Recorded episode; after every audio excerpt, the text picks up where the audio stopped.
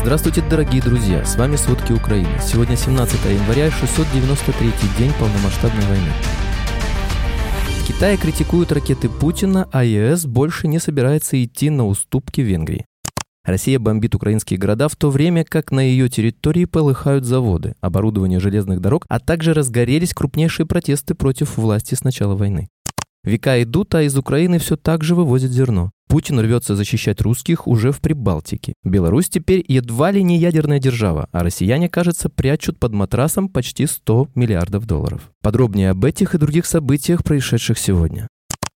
В 2018 году Путин презентовал гиперзвуковые ракеты «Кинжал» и заявил, что они не имеют аналогов и способны преодолеть любые системы ПРО. Однако китайские военные эксперты выразили свои сомнения в статье военного журнала Ordnance Industry Science and Technology, публикации которого одобряются на уровне Компартии. В этой статье пишется, что ракеты «Кинжал» оказались уязвимыми для американских систем «Патриот», которые были разработаны аж в 1970-х годах, и сейчас их используют украинские силы ПВО. Возможно, они просто не попадают по целям, что также не прибавляет им баллов в копилку. В целом появляется все больше и больше доказательств того, что заявление США и Украины по этому вопросу соответствуют действительности. В этот раз Россия совершила ракетный обстрел Одессы и Харькова. В одном из микрорайонов Одессы повреждены системы теплоснабжения, из-за чего 58 домов остаются под угрозой замерзания. Но обещается, что проблема будет устранена через сутки. Правда, один из домов пострадал больше остальных. Из него было эвакуировано 130 жителей. Трое из них получили травмы. В Харькове от обстрелов пострадало 16 человек. Вероятно, удары были нанесены ракетами С-300. Уже известно, что есть повреждения гражданской жилищной инфраструктуры, но службы продолжают осмотр помещений. Будем надеяться, что решать проблемы удастся быстро. В России в эти дни тоже неспокойно. Например, на полимерном заводе «Авангард» произошел взрыв и всполыхнул пожар. Сообщается, что загорелся цех по производству наполнителей для матрасов и подушек. Работников завода эвакуировали, но по меньшей мере 9 человек пострадали, а жители ближайших домов утверждают, что у них выбило окна. Неизвестно, по какой причине произошло возгорание, но издание Insider отмечает, что открытие завода произошло всего полгода назад для производства полиэфирного штапельного волокна для легкой промышленности. Также в районе российских городов Саратов, Ярославль и Дзержинск неизвестные сожгли оборудование железной дороги и других объектов, которые используются для логистики войск, что парализовало движение транспорта. О поджоге заявило Главное управление разведки МОУ. Известно, что поджог совершили противники путинского режима. Вероятно, это свидетельствует об увеличении народного недовольства. В 2023 году Россия вывезла с временно оккупированных территорий почти 5 миллионов тонн зерна. При этом на оккупированных территориях действует схема, когда все аграрии должны сдавать зерно россиянам по фиксированной цене в разы ниже рыночной, а уже потом гауляйтеры перепродают его и забирают разницу. Центр национального сопротивления Украины отмечает, что никто из причастных к краже украинского зерна не избежит ответственности, и это является законной целью для движения сопротивления. Российский президент Владимир Путин значительно активизировал давние усилия Кремля и создает информационные условия для будущей эскалации против балтийских стран. 16 января Путин заявил, что Латвия и другие страны Балтии выбрасывают этнических русских из своих стран и что эта ситуация непосредственно влияет на безопасность России. Институт изучения войны считает, что Путин может создавать информационные условия для будущих агрессивных действий России за рубежом под предлогом защиты своих соотечественников. Напомним, как сообщалось, Латвия может может выдворить 1167 граждан России, которые не выполнили требования поправок к закону об иммиграции и не предоставили документы на получение вида на жительство в стране. В середине декабря 2023 года Путин также угрожал Финляндии.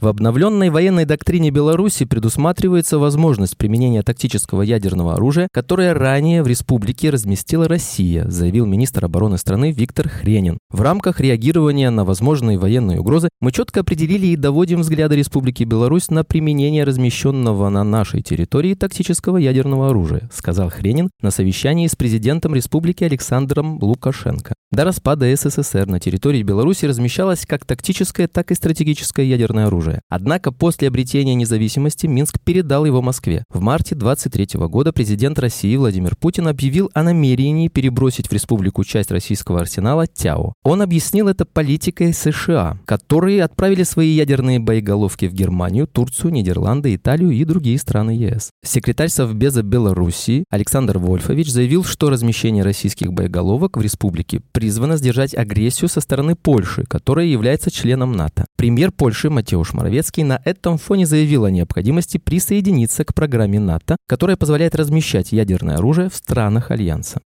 В Европейском парламенте большинство политических групп согласовали текст резолюции, который предлагает призвать к лишению Венгрии права голоса в Совете ЕС и расследованию размораживания Еврокомиссии 10 миллиардов евро для Будапешта в прошлом месяце. Большинство законодателей ЕС заявили, что решение Еврокомиссии выделить средства не основывалось на объективных улучшениях судебной системы Венгрии и верховенства права, как утверждают исполнительные власти ЕС. Считалось, что это была уступка Будапешта со стороны Брюсселя перед саммитом ЕС, на котором котором было принято историческое решение о начале переговоров о вступлении с Украиной и Молдовой.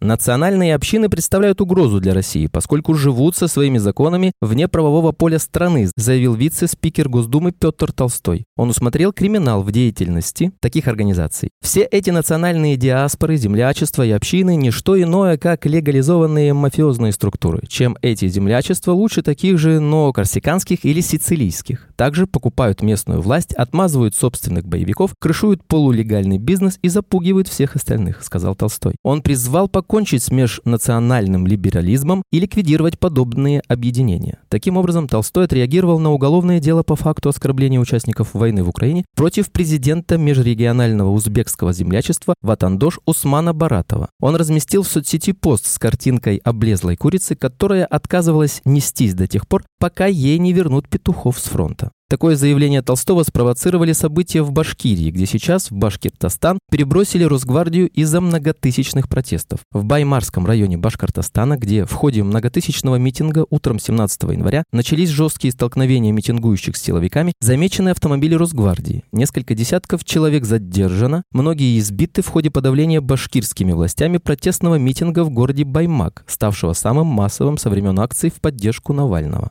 Ходе избиения протестующих силовики применяют слезоточивый газ, светошумовые гранаты, щиты и дубинки. Участники протеста сообщают о жестких столкновениях с полицейскими. Люди собрались на площади перед зданием Баймакского райсуда, чтобы потребовать освобождения активиста Фаиля Алсынова, которого 17 января приговорили к четырем годам колонии по обвинению о разжигании межнациональной вражды. Дело против Алсына Следственный комитет возбудил по доносу главы Башкортостана Радия Хабирова после того, как в апреле 23 года на сходе в селе Ишмурзина активист сказал, что золотодобытчики лишают земли людей. Какая нам выгода от этого? Наши парни уезжают, головы кладут, погибают. Ведь тут даже мужчин не остается, могущих наши земли защитить. Женщины, старушки ведь только остались. Пьющие умирают от пьянок, живые погибают на войне. Так экспертиза перевела слова Алсынова.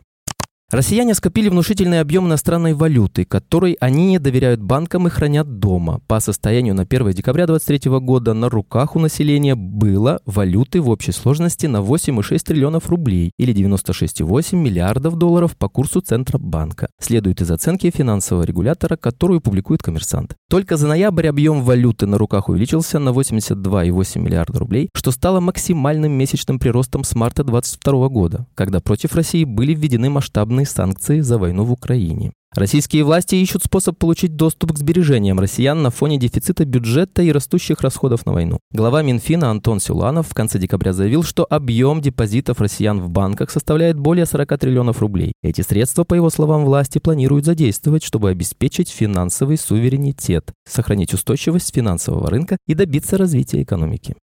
С полок российских аптек начал пропадать препарат от повторного инфаркта «Эфиент» американской фармацевтической компании. Объем выпуска этого лекарства снизился, сообщили ведомостям в Минздраве. По оценке ведомства, оставшихся запасов хватит меньше, чем на месяц. Хотя производитель не уведомлял Росздравнадзор о прекращении поставок, его официальный дистрибьютор в России, компания Сервье, сообщила об этом партнерам еще в прошлом сентябре. Нехватка эфиента возникла в аптеках большинства регионов России. Этот препарат уже не купить в Москве, Московской области, Санкт-Петербурге и других городах, следует из базы портала Ютек. Спасибо, это были все главные новости о войне России с Украиной к этому часу. Помните, правда существует, а мы стараемся сделать ее доступной. Если вам нравится то, что мы делаем, пожалуйста, поделитесь этим подкастом с друзьями в России. Также, если вы хотели бы помочь нам делать материалы еще более качественными, пожалуйста, оставляйте фидбэк. Это очень важно для нас и для распространения правдивой информации. До встречи.